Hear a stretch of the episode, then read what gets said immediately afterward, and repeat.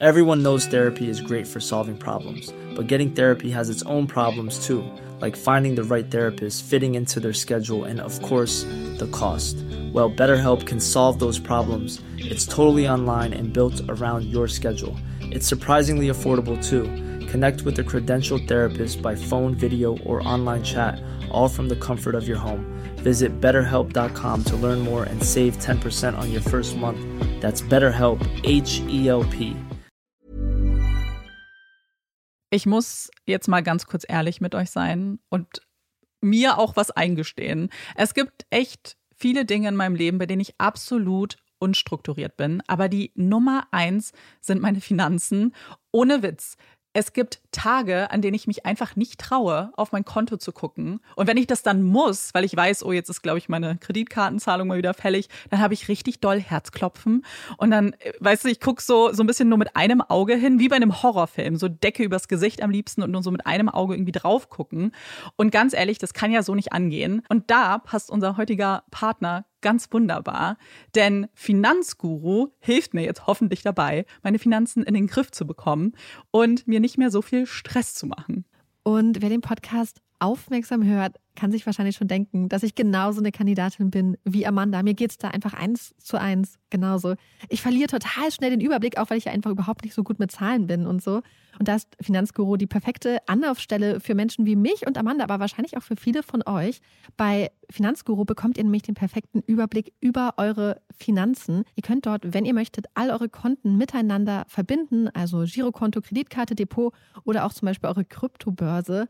Und dann werden alle Einnahmen und Ausgaben automatisch kategorisiert und für euch übersichtlich in der App aufbereitet.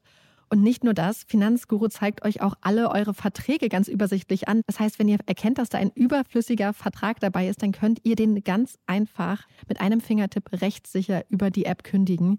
Das sind aber nicht die einzigen richtig coolen Features von Finanzguru. Finanzguru kann nämlich auch noch mehr machen und zwar für euch ganz persönlich. Genau, mit Finanzguru Plus bekommt ihr nämlich detaillierte Budgetanalysen und auch personalisierte Finanztipps, also alles irgendwie perfekt auf euch zugeschnitten. Ihr habt auch Analysen eures Kaufverhaltens, die euch zur Verfügung stehen. Dann könnt ihr nämlich auch Veränderungen planen. Und was ich auch super cool finde, ist die klare Übersicht eurer Ausgaben nach Kategorie, also zum Beispiel Lebensmittel, Shopping, Tanken. Das könnt ihr alles unterteilen. Und das äh, finde ich einfach so viel übersichtlicher und auch viel einfacher dann eben für zukünftige Veränderungen. Veränderungen. Wenn ihr Finanzguru auch ausprobieren wollt, dann haben wir jetzt ein richtig, richtig cooles Angebot für euch. Und zwar könnt ihr mit unserem Code Puppies Finanzguru Plus drei Monate lang kostenlos testen. Und das ist super einfach. Ihr müsst einfach nur die App downloaden, euer Konto verknüpfen und dann in eurem Profil den Code Puppies eingeben. Ganz wichtig, der Code ist nur für NeukundInnen gültig. Und dann geht's auch schon los. Dann könnt ihr Finanzguru drei Monate lang kostenlos kostenlos testen, durchstöbern und rausfinden, welche Funktion für euch am meisten Sinn ergibt. Den Link, den Code und alle weiteren Informationen findet ihr wie immer in unseren Shownotes und auch in unserem Linktree.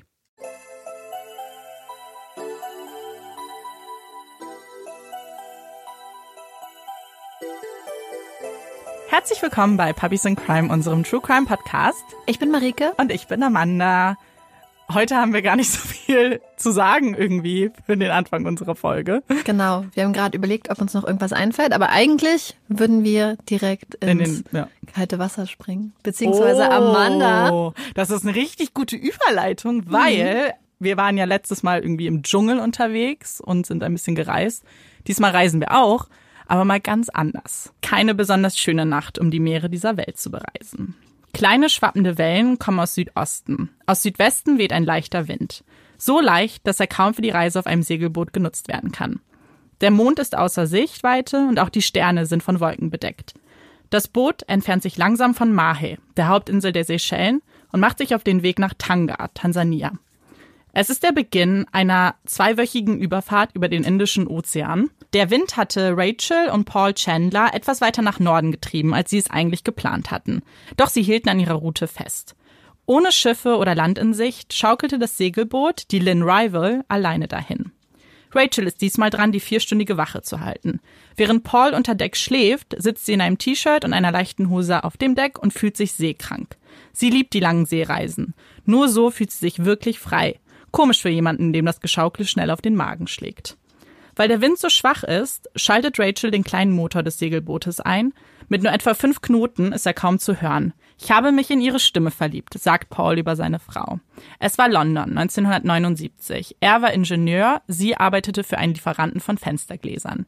Sie sprachen am Telefon über ein Bauprojekt und Paul war ab dem ersten Moment hin und weg von der Frau, von der er bislang noch kein Bild gesehen hatte. Nach anderthalb Jahren heirateten sie und zogen bald nach Doha, Katar, wo Paul Arbeit fand und Rachel das Segeln lernte.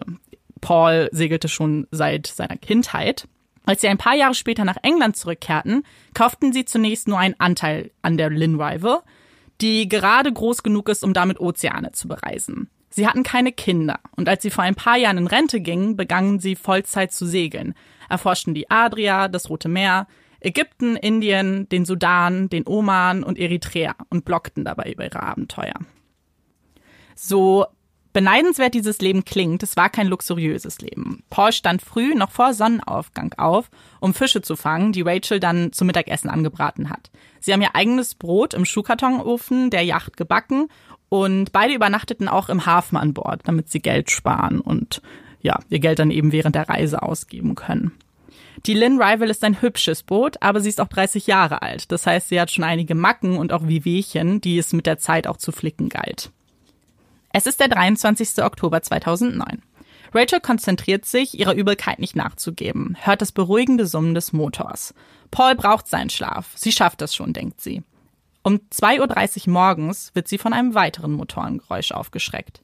Es vergehen nur wenige Sekunden und acht ungepflegte Männer betreten das Boot, ihre Sturmgewehre und Granatenwerfer immer griffbereit. Rachel scheint mit ihrer Taschenlampe in das Gesicht der Männer und zwei Schüsse lösen sich. Paul, der von den Geräuschen an Deck geweckt wird, aktiviert ein Notsignal, das sofort ein SOS meldet. Sein erster Gedanke ist Piraten. Motor abstellen, riefen sie. Besatzung, Besatzung, wie viele Besatzungsmitglieder? Ein anderes Boot knallt gegen das Heck. Mehrere Männer klettern an Bord, noch mehr Waffen. Einer der Neuankömmlinge übernimmt das Kommando, starrt Rachel und Paul an und gibt den anderen grunzend Anweisungen. Dieser Anführer sagt, dass er Bugges heißt. Er ist schwer gebaut, scheint Anfang 30 zu sein. Er bemerkt, dass etwas blinkt und deutet wütend darauf und fordert Paul auf, es abzuschalten. Das war das SOS-Signal. Mhm. Geld. Geld suchen. Geben Sie 20.000 Dollar und Sie sind frei. Schreien sie. Kleines Boot, kleines Geld, sagt Rachel. Du lügst. Geld, Geld suchen. Langsam wird Paul und Rachel klar, wie die Piraterie funktioniert und worauf die Männer aus sind. Paul überreicht ihnen die letzten Geldreserven, 1500 US-Dollar. Die Männer durchsuchen das Boot, bedienen sich an Rachels Kleidung, Keksen und frischem Obst. Sie führen eine Art Modenschau auf in ihrer Kleidung und Bugges befiehlt Paul, in Richtung Somalia zu fahren. Er spricht nur wenig Worte, aber seine Maschinengewehre sprechen Bände. Bugges will eine Dusche. Die enge Toilette und Duschkabine, das ist eins auf dem Boot, scheint jedoch nicht zu seiner Zufriedenheit zu sein. Angewidert betrachtet er die Einrichtungen. Er fordert Shampoo. Original, sagt er. Die Seife, die Rachel ihm gibt, das, was sie eigentlich nutzt, die lehnt er aber ab. Sie gibt ihm daraufhin Reinigungsmittel was das nächste war, was sie ihm gefunden hat. Bald erscheint ein nackter Bugges, bedeckt mit dem Reiniger und beschwert sich, dass es nicht schäumt. Seine Männer lachen. Rachel gibt ihm stattdessen Spülmittel. Zu jeder Zeit sind drei Männer bewaffnet, während andere Wache halten. Warum nehmen sie nicht das, was sie haben und hauen ab und suchen nach etwas Größerem, fragt sich das Paar. Verstehen sie nicht, dass es bei ihnen nichts zu holen gibt? Am Horn von Afrika gibt es seit Jahren Überfälle von Piraten auf Handelsschiffe. Entlang der Küste Somalias und durch den Golf von Aden verlaufen Handelsrouten von internationaler Bedeutung. Die Küste von Somalia gilt als eine der gefährlichsten Seegebiete weltweit. Die Piraterie hat ihre Ursachen in drei Gründen. Das sind wirtschaftliche, gesellschaftliche und politische Verhältnisse. Ähm, in Somalia 1988 brach ein blutiger Bürgerkrieg aus. Das nutzten fremde Fangflotten, äh, ja, zu ihrem Vorteil und bedrohten damit die örtlichen Fischer und die Existenz der somalischen Fischer, die daraufhin ihre Einkünfte eben mit der Seeräuberei verbesserten. Die Piratenmilizen setzen sich aus drei verschiedenen Personengruppen zusammen. Zum einen aus den ehemaligen Fischern, das was ich gerade schon erwähnt habe. Die haben natürlich besondere Kenntnisse über das Meer und damit einen großen Vorteil.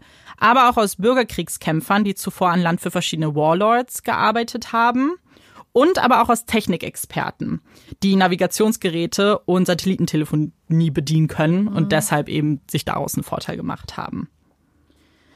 Mit den Lösegeldern können sie schnell relativ reich werden und auch einen aufwendigen Lebensstil praktizieren. Das macht die Piraterie attraktiv für junge Männer aus ganz Somalia, die so kaum Zukunftsaussichten haben. Laut einer Studie wurden von Januar bis Mitte September 2008 insgesamt 61 erfolgreiche oder versuchte Überfälle auf Schiffe vor Somalia gemeldet, wobei sich die von den Piraten kassierten Lösegelder für 2008 insgesamt auf 18 bis 30 Millionen Dollar summierten und damit eben eine echte Einnahmequelle waren.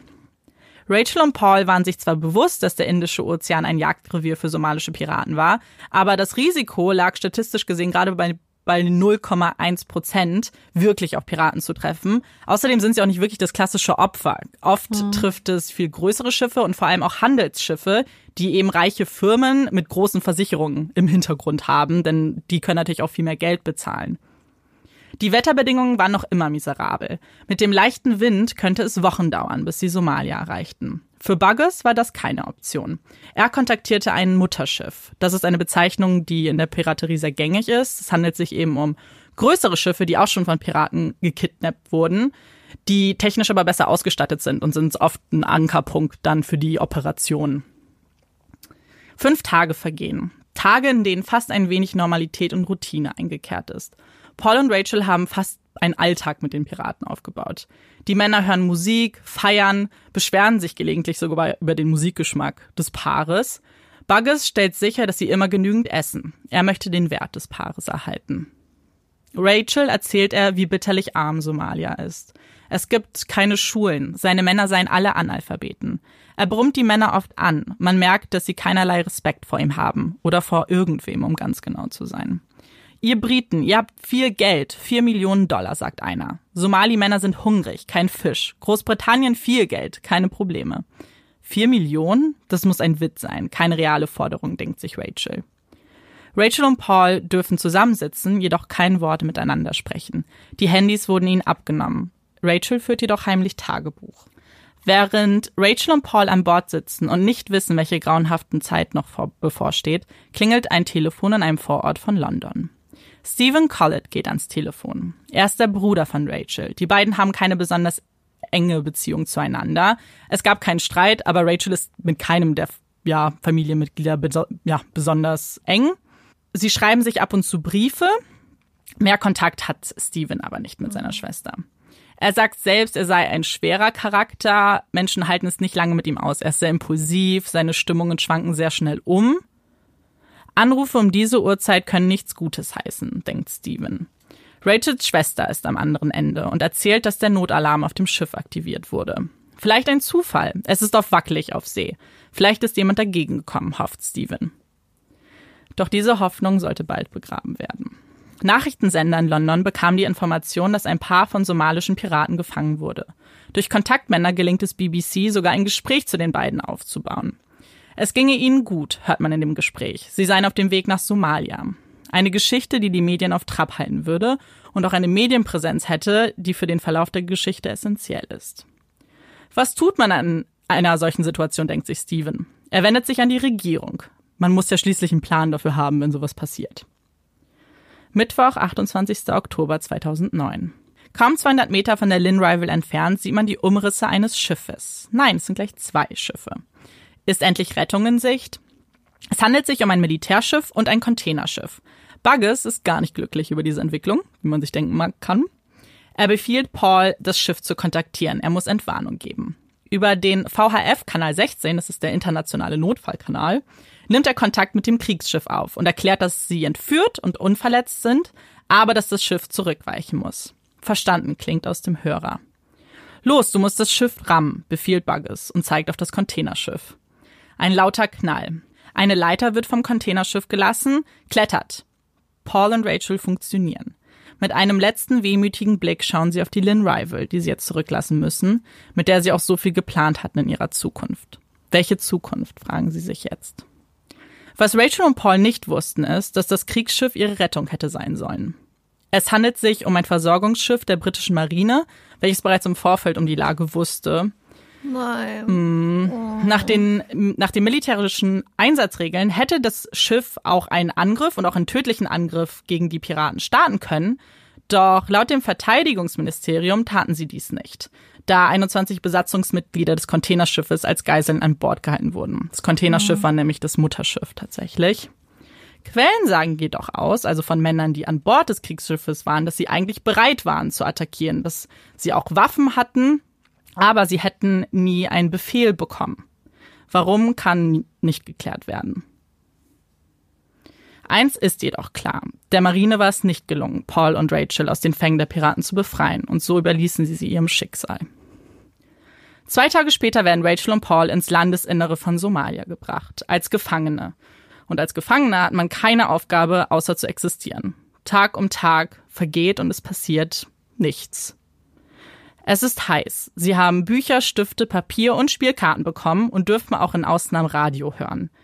Irgendwie hat Paul es auch geschafft, eine Kamera ins Dorf zu schmuggeln und schafft es heimlich Fotos zu machen. Warum wird nicht verhandelt, denkt Paul. Er weiß doch, dass die Medien informiert sind. Sie wurden ja auch von hm. den Medien schon kontaktiert. 27 Tage in Gefangenschaft. Buggers kontaktiert Steven über das Handy von Paul und Rachel. Die Verhandlungen beginnen. Verhandlungen, bei denen sich Steven alleingelassen fühlt. Die britische Regierung bietet zwar ihre Unterstützung an, Geld können sie jedoch nicht zahlen. Das sei gegen die Prinzipien, kein Geld an Terroristen zu zahlen. Die Polizei solle aber bei den Verhandlungen helfen, so schlagen sie vor. Die Realität sieht aber anders aus. Sie geben Steven Hinweise, sie sind am Anfang auch dabei. Ähm, die Hinweise sind aber zum Teil sehr widersprüchlich und vor allem, wenn es um Geld geht, dann verstummen sie komplett, weil sie sich mhm. da eben rauslass, ja, raushalten müssen. Steven führt viele Gespräche mit Ali. Er ist der offizielle Kontaktmann in Somalia. Diese Gespräche sind so kraftraubend, dass Steven regelmäßig in Tränen ausbricht, sobald er den Hörer auflegt. Sieben Millionen US-Dollar. Das ist die erste Forderung von Ali. Geht's noch? Dachte sich Steven auch. Eine Forderung, mit der Steven nicht umzugehen weiß. Und Tage verstreichen und die Piraten möchten nicht länger warten. Die Entführer senden ein Video an die Presse, in dem erschreckendes Filmmaterial zeigt, wie Maschinengewehre an Pauls und Rachels Köpfe gehalten werden. Paul sieht in die Kamera und sagt, die Piraten werden ungeduldig. Sollten wir innerhalb einer Woche keine Lösung gefunden haben, bin ich sicher, sie werden uns töten. Mhm. Angsterfüllte Gesichter blicken in die Kamera, die ihn nur erahnen lassen, wie das Leben in Somalia aussieht. Am 14. Dezember wird Rachel gezwungen, von ihrem Lager auf einen Hügel zu laufen und wird in einem Land Rover weggefahren. Paul schreit, mach dir keine Sorgen, ich liebe dich, als sie verschwindet. Auszüge aus Pauls Tagebuch. Freitag, 18. Dezember. Einer der Entführer wählt Lindas Nummer. Ich möchte das nicht tun. Linda ist meine liebste Cousine. Zum Glück nimmt der Anrufbeantworter den Anruf entgegen. Buggers Plan läuft nicht gut. Okay, sprich Steven. Kein Geld, du bist tot, sagt Buggles, falls ich es nicht verstanden hätte. Ich habe große Schwierigkeiten, Steven zu verstehen, und ich bin nicht sicher, ob er mich hören kann. Warum verhandelt niemand mit der Bande? Rachel wurde weggebracht. Ich habe keine Ahnung, wo sie ist oder ob sie lebt. Samstag, 19. Dezember. Wir fahren 45 Minuten, um ein gutes Telefonsignal zu finden. Buggles ruft mir in Erinnerung, sprich Geld, kein Geld, diese Männer bringen dich um, als Omar mir das Telefon reicht. Ich möchte meine Schwester nicht anbetteln, aber ich bin sicher, dass sie von Spezialisten unterstützt wird. Also mache ich weiter. Ich sage ihr, dass wenn ich schlafe, ein Maschinengewehr ein paar Meter von mir entfernt ist. Dass ich verzweifelt bin. Dass ich nicht aufhören kann, mir Sorgen um Rachel zu machen. Nachts sinken die Temperaturen und bei extremer Kälte schläft Paul auf einer dünnen Matratze auf dem Wüstenboden, was seine quälende Arthritis auch noch verschlimmert. In London versucht Steven noch immer zu helfen. Aber Steven ist Farmer. Er kann keine Verhandlungen führen. Woher sollte er auch? Niemand weiß, wie man Verhandlungen mit somalischen Piraten führen soll. Darauf wird man in seinem Leben nicht vorbereitet. Die Regierung hält weiter an ihren Prinzipien fest und diese sagen deutlich, es wird nicht mit Terroristen verhandelt und es werden keine Gelder fließen. Sie würden die Familien unterstützen, wiederholen Sprecher. Aber wie sah diese Unterstützung eigentlich aus? Es gäbe bereits Einheiten, die eine Rettung planen. Es läuft alles unter Schloss und Riegel, aber Steven könnte sich sicher sein, auch sie arbeiten im Hintergrund. Eine Aussage, für deren Richtigkeit man später keine Beweise finden wird. Auch sprechen sie kein Medienverbot aus. Die Medien berichten fast tagtäglich über die Entführung und auch wichtige Politiker wie Hillary Clinton zum Beispiel Aha. äußern sich dazu. Warum aber das so wichtig wäre, dass hier eben nicht berichtet wird, zeigt sich eigentlich in der Denkensweise und dem Verhalten von Piraten. Und zwar genießen die die Aufmerksamkeit, denn Aufmerksamkeit bedeutet in ihren Augen mehr Geld natürlich. Denn wenn viel berichtet wird, dann wird ja irgendwer schon zahlen am Ende. Die Piraten riefen auch Reporter an und baten um Interviews. Ein Reporter von BBC sagte in einem Interview auch, sie riefen fast täglich an. Es war schon fast normal, dass ich in einem Café stand, mir Kaffee und Croissant bestellte und nebenbei mit somalischen Piraten telefonierte. Neben britischen Formaten berichten aber auch somalische TV-Sender aus London und rufen die Piraten dazu auf, das Paar freizulassen. Denn nach dem Bürgerkrieg hat Großbritannien mehrere tausend Somalis aufgenommen und ihnen Schutz mhm. gegeben. Jetzt sind wir an der Reihe, unsere Dankbarkeit zu zeigen, sagen sie. Unsere Kinder sagen, sie kommen aus Ägypten, weil sie sich so schämen für das Verhalten. Oh nein. Aber ohne Erfolg. Ein Hoffnungsschimmer für Steven sind aber neutrale Berater, die ihm ihre Hilfe anboten. Sie haben schon bei mehreren Vermittlungen mit Somalis und Piraten geholfen und waren auch bei 30 Fällen schon erfolgreich. Sie wollten aber nicht direkt involviert sein und sie wollten auch nicht gezeigt werden. Diese Unbekanntheit ist eben essentiell für ihre Arbeit, damit eben weiterhin ein Vertrauensverhältnis auch besteht. Sie erklären Steven, er hat eigentlich nur drei Möglichkeiten. Erstens, er verhandelt nicht. Das würde aber den sicheren Tod der beiden bedeuten. Zweitens, er kann verhandeln, aber nicht zahlen da gab es eben oft schon Versuche, dass man danach mit den Piraten in ein Gespräch geht. Zum Beispiel war eine Methode, dass sie an den Islam appellieren und sagen, das ist gegen das, woran du glaubst. Aber das war nicht erfolgreich. Ja, in vergangenen Versuchen. Oder drittens, er verhandelt und zahlt. Das sei die sicherste Methode. Hm. Darauf einigen sie sich auch. Ähm, da sie aber ja kein Geld von der Regierung erwarten können, setzt sich Steven mit der Familie zusammen. Einige der Familienmitglieder waren direkt bereit, auch Geld beizusteuern. Andere wehrten sich aber sehr dagegen und haben direkt gesagt, sie würden nicht zahlen. Pauls Nichte war da besonders ähm, involviert. Sie hat nämlich auch ihre Hilfe angeboten bei den Vermittlungen. Und das war für Steven eben sehr gut, auch mal wen anders zu haben. Hm. Steven wird aber auch davor gewarnt, dass Piraten immer die gleichen Tricks anwenden. Zum Beispiel könnte er damit rechnen, dass sie sehr schnell 100.000 US-Dollar fordern würden ähm, die aber innerhalb von 24 Stunden gezahlt werden müssen. Sie denken eben, wenn jemand diese Summe schnell zusammenbekommt, dann ist da auch mehr zu holen. Das ist ein Trick, darauf soll er auf keinen Fall reinfallen, mhm. denn sie würden definitiv noch mehr verlangen im Nachgang. Steven wird von Ali kontaktiert. Zwei Millionen US-Dollar, sagt er. Steven erklärt, dass sie keineswegs bereit sind, Millionenbeträge zusammenzukriegen, einfach weil es auch nicht möglich ist. Er sagt, wir sind keine reichen Menschen. Die Regierung zahlt nicht und er bietet ihm 20.000 US-Dollar an. Ali lehnt es ab und das Gespräch bricht ab für einige Tage. 63 Tage in Gefangenschaft. Es ist Weihnachten. Paul und Rachel werden endlich wieder zusammengeführt. Auszüge aus ihren Tagebüchern. Mittwoch, 23. Dezember. Rachel, das Wiedersehen ist liebevoll. Wir halten uns an den Händen und reden und reden. Mir war nicht klar, wie sehr wir uns brauchen würden. Es tut gut, ein wenig Radio zu hören. Das Krippenspiel läuft. Wir meckern, dass das Essen einfach und dürftig ist. Die Fledermäuse in der Abenddämmerung verzaubern mich, aber nicht die Kälte in der Nacht. Donnerstag, 24. Dezember. Paul. Umgeben von der ganzen Bande. Der Empfang ist schrecklich, aber wir hören den Weihnachtsliedern vom King's College in Cambridge trotzig zu. Rachel macht mit und hat Tränen auf den Wangen. Es ist die Trauer um ein verlorenes Leben. Freitag, 25. Dezember. Paul. Rachel hat Folie aus der Zigarettenschachtel der Gangster geklaut. Wir setzen es auf einen Dornbaum, um den Eingang unseres kleinen Hauses zu schmücken. Unser Tag beginnt mit einem Tee zum Frühstück, Wasser kommt in Benzinkanistern, gefolgt von Spaghetti zum Mittagessen. Als festliche Besonderheit Walnüsse und Kichererbsen. Wir können die Rede der Königin nicht im Radio finden. Dienstag, 5. Januar 2010. Paul.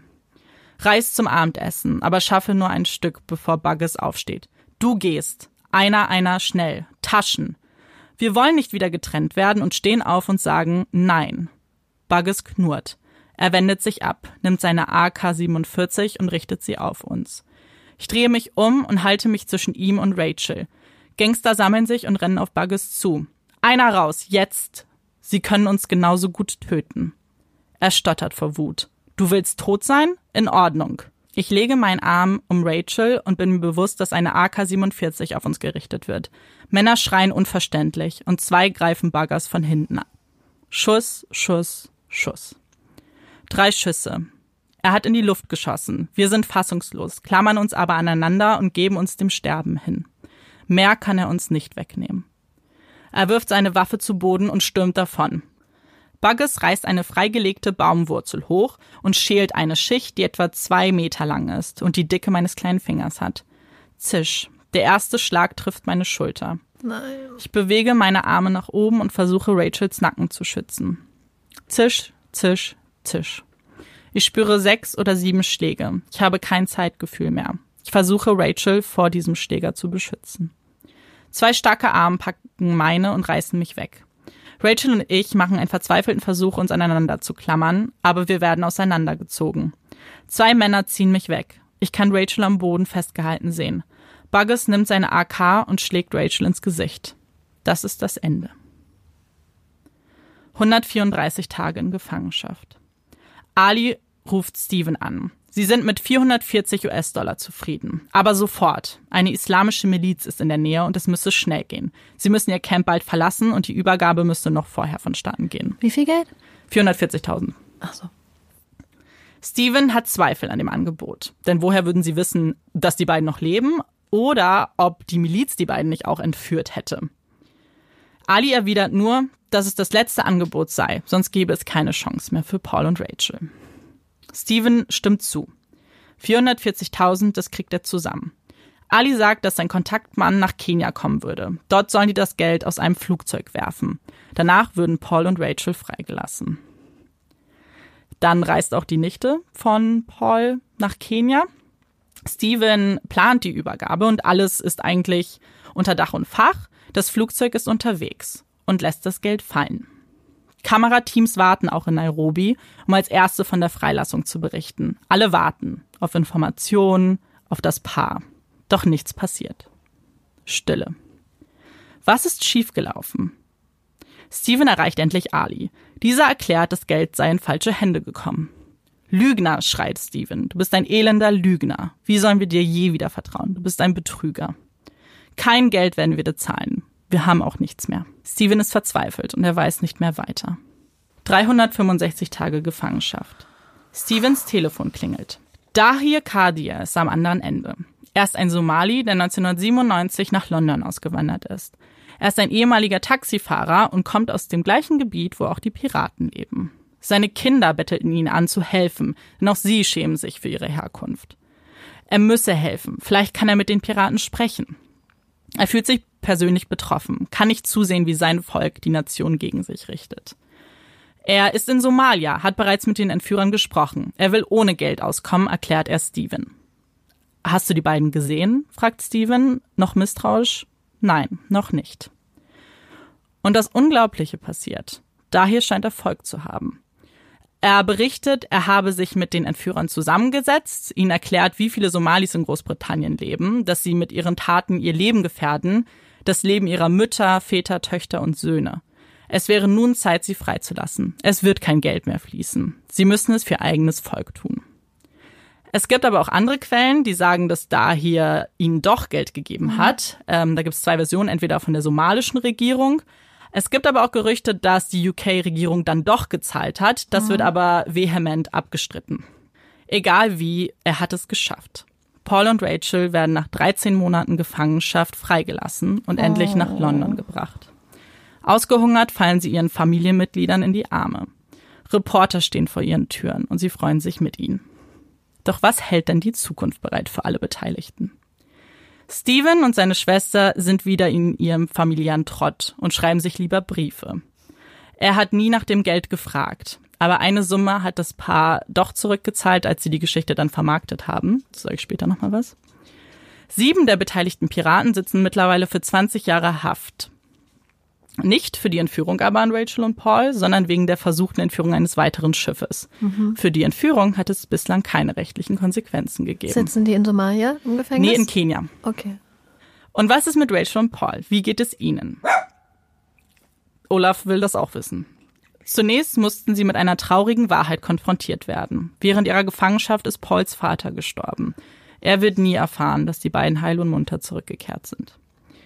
Diese Erfahrung hat das Paar aber auch näher zusammengeschweißt. Das Trauma, die Erinnerung sind Erfahrungen, die die beiden stärker gemacht haben. Aber sie schauen auch mit Wut im Bauch auf die Zeit zurück. Sie sagen, sie wären lieber bei einer Befreiungsaktion erschossen worden, als so zurückgelassen worden zu sein, wie sie es sind. Sie wurden vergessen, im Stich gelassen. Die gesamte Familie wurde auch im Stich gelassen, denn die Regierung hat nichts getan, sagen sie. Und das ist nur schwer zu verzeihen. Zwei Wochen nach der Befreiung erhielten sie ihre geliebte Lynn Rival zurück. Sie restaurierten sie und nutzten jede Sekunde, das Boot wieder auf Vordermann zu bringen. Keine zwei Jahre in Freiheit beginnen sie ihre neue Reise. Eine Reise ohne Route und Plan. Richtung Brasilien sollte es gehen, das stünde fest. Man könnte denken, wir sind wahnsinnig, sagt Paul. Vielleicht sind wir auch nur egoistisch. Aber wir lassen uns durch die Angst nicht bremsen. Wir haben gelernt, wie wertvoll Freiheit ist, und die lassen wir uns nicht nehmen. Uns passiert schon nichts, fügt Rachel hinzu. Schließlich schlägt ein Blitz auch nie zweimal in die gleiche Stelle.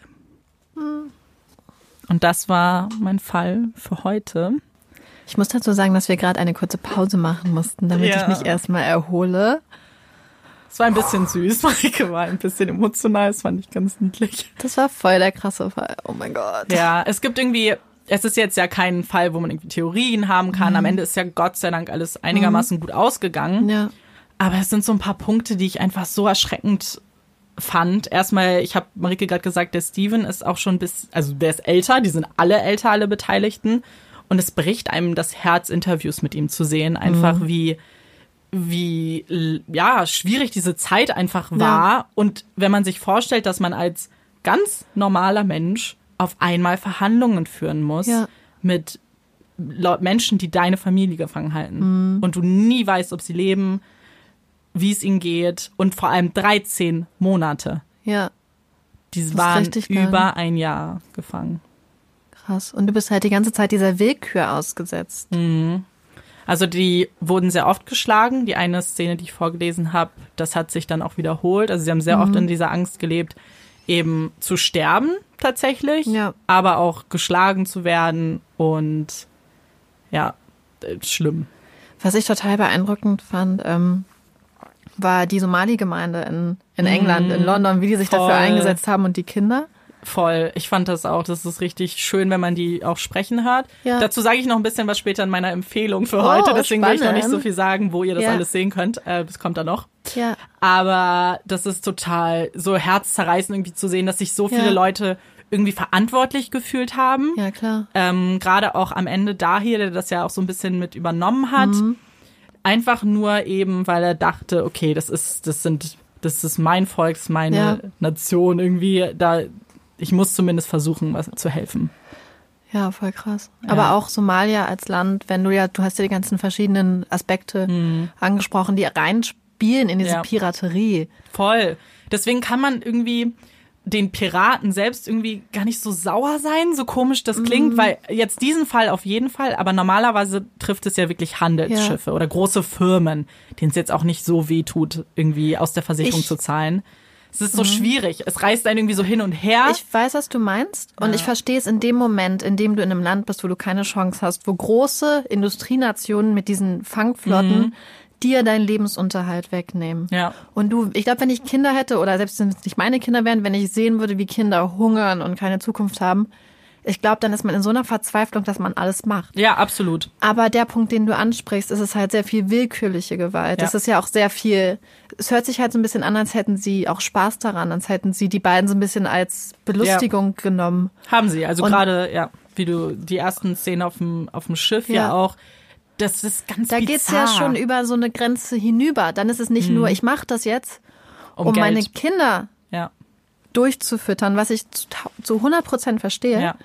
Dann geht's ja schon in eine andere Richtung. Und ich glaube, da kommt dann halt dieser Aspekt rein, dass du sagst, dass viele Leute da mitmachen, die in diesen Milizen waren. Mhm, absolut. Und die wahrscheinlich total verroht sind, vielleicht auch durch die mhm. traumatischen Erlebnisse, die sie dann durchgemacht haben müssen, wenn du in einem Krieg bist. Ja.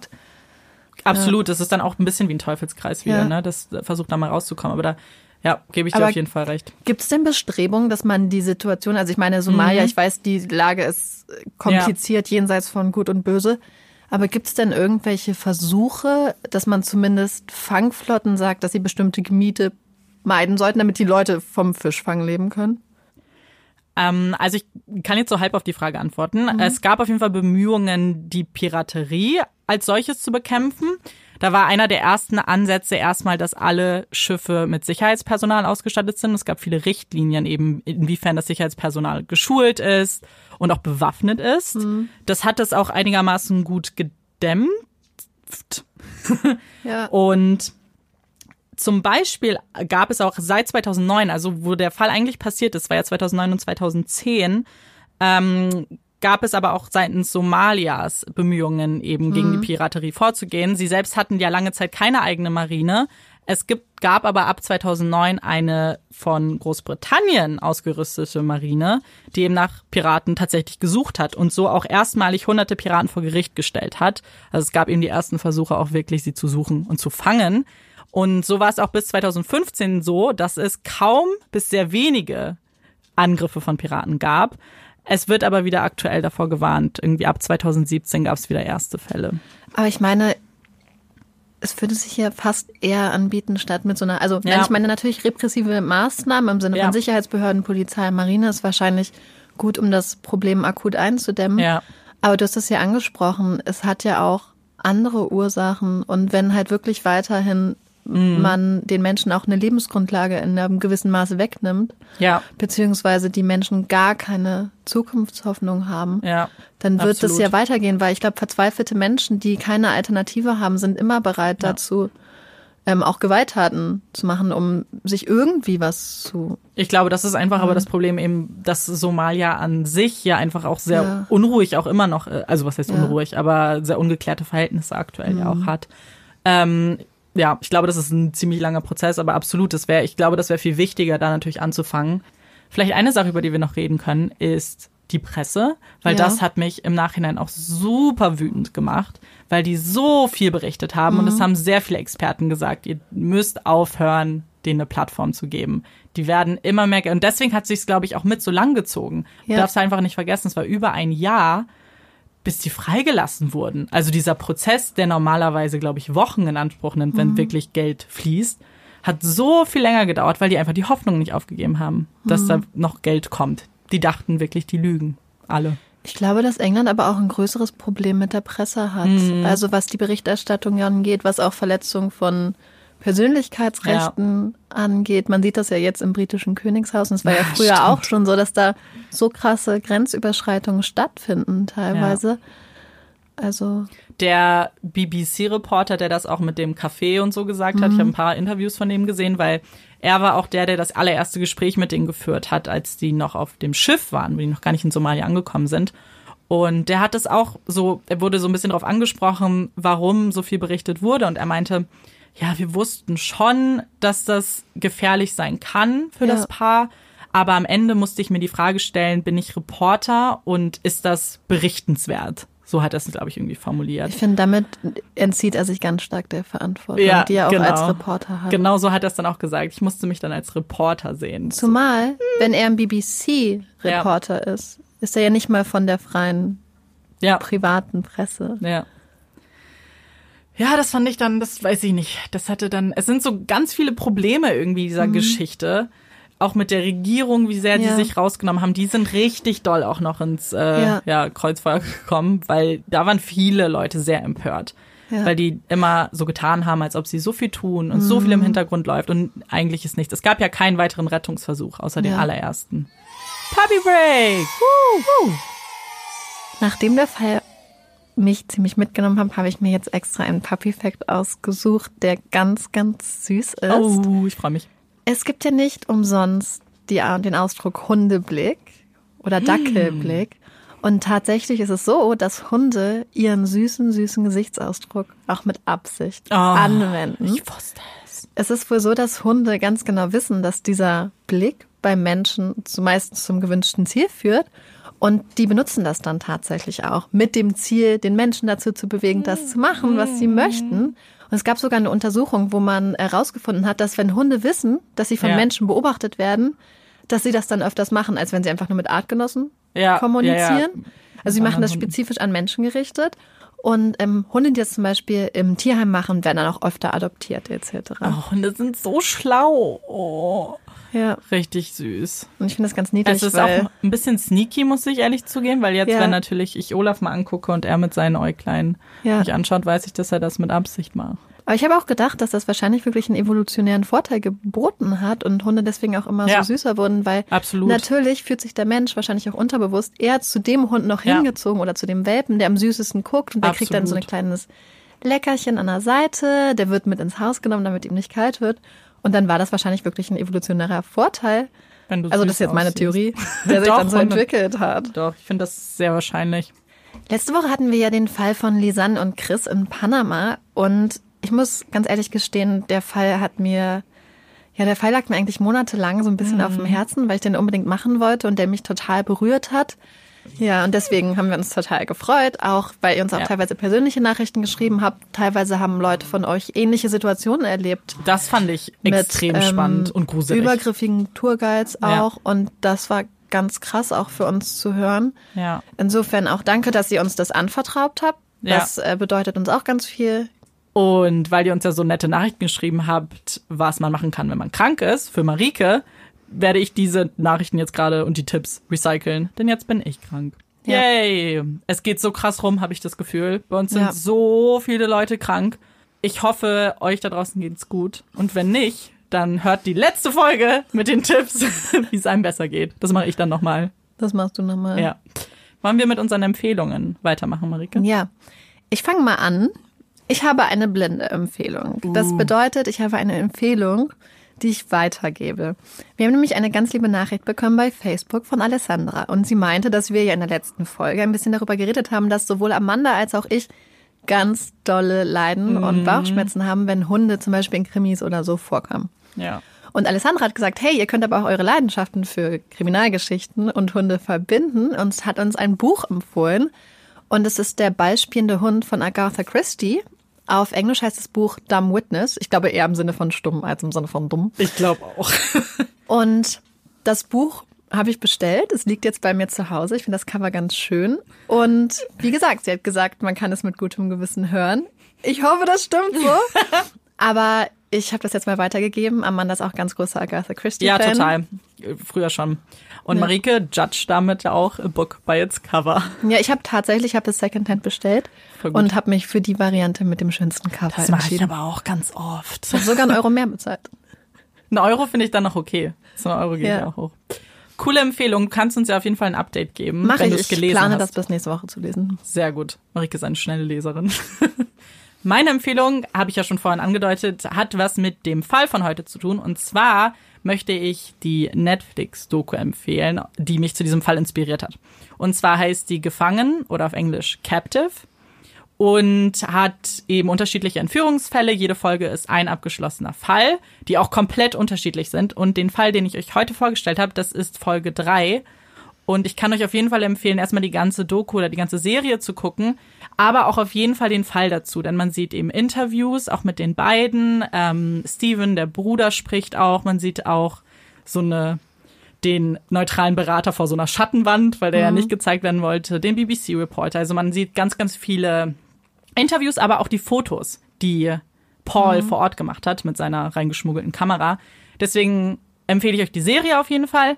Aber auch, wenn ihr nur eine Folge gucken wollt, dann würde ich euch Folge 3 empfehlen. Also bestimmt auch nichts für schwache Nerven, oder? Äh, nein. Es ist auch so ein bisschen nachgestellt zum Teil. Also die Piraten werden nachgestellt. Das sind nicht die echten Piraten. Und das ist ja auch sehr brutal. Auch die Szene mit dieser Baumwurzel wird nachgestellt.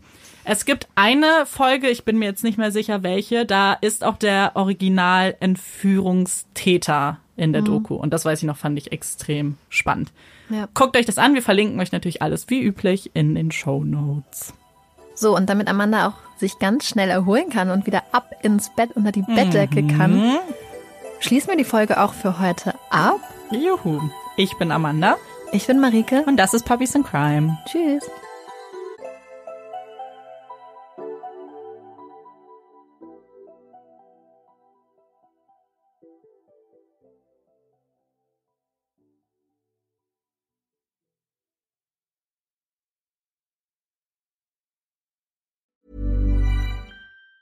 Even on a budget, quality is non-negotiable. That's why Quince is the place to score high-end essentials at 50 to 80% less than similar brands. Get your hands on buttery soft cashmere sweaters from just 60 bucks, Italian leather jackets, and so much more. And the best part about Quince, they exclusively partner with factories committed to safe, ethical, and responsible manufacturing. Elevate your style without the elevated price tag with Quince. Go to quince.com slash upgrade for free shipping and 365-day returns.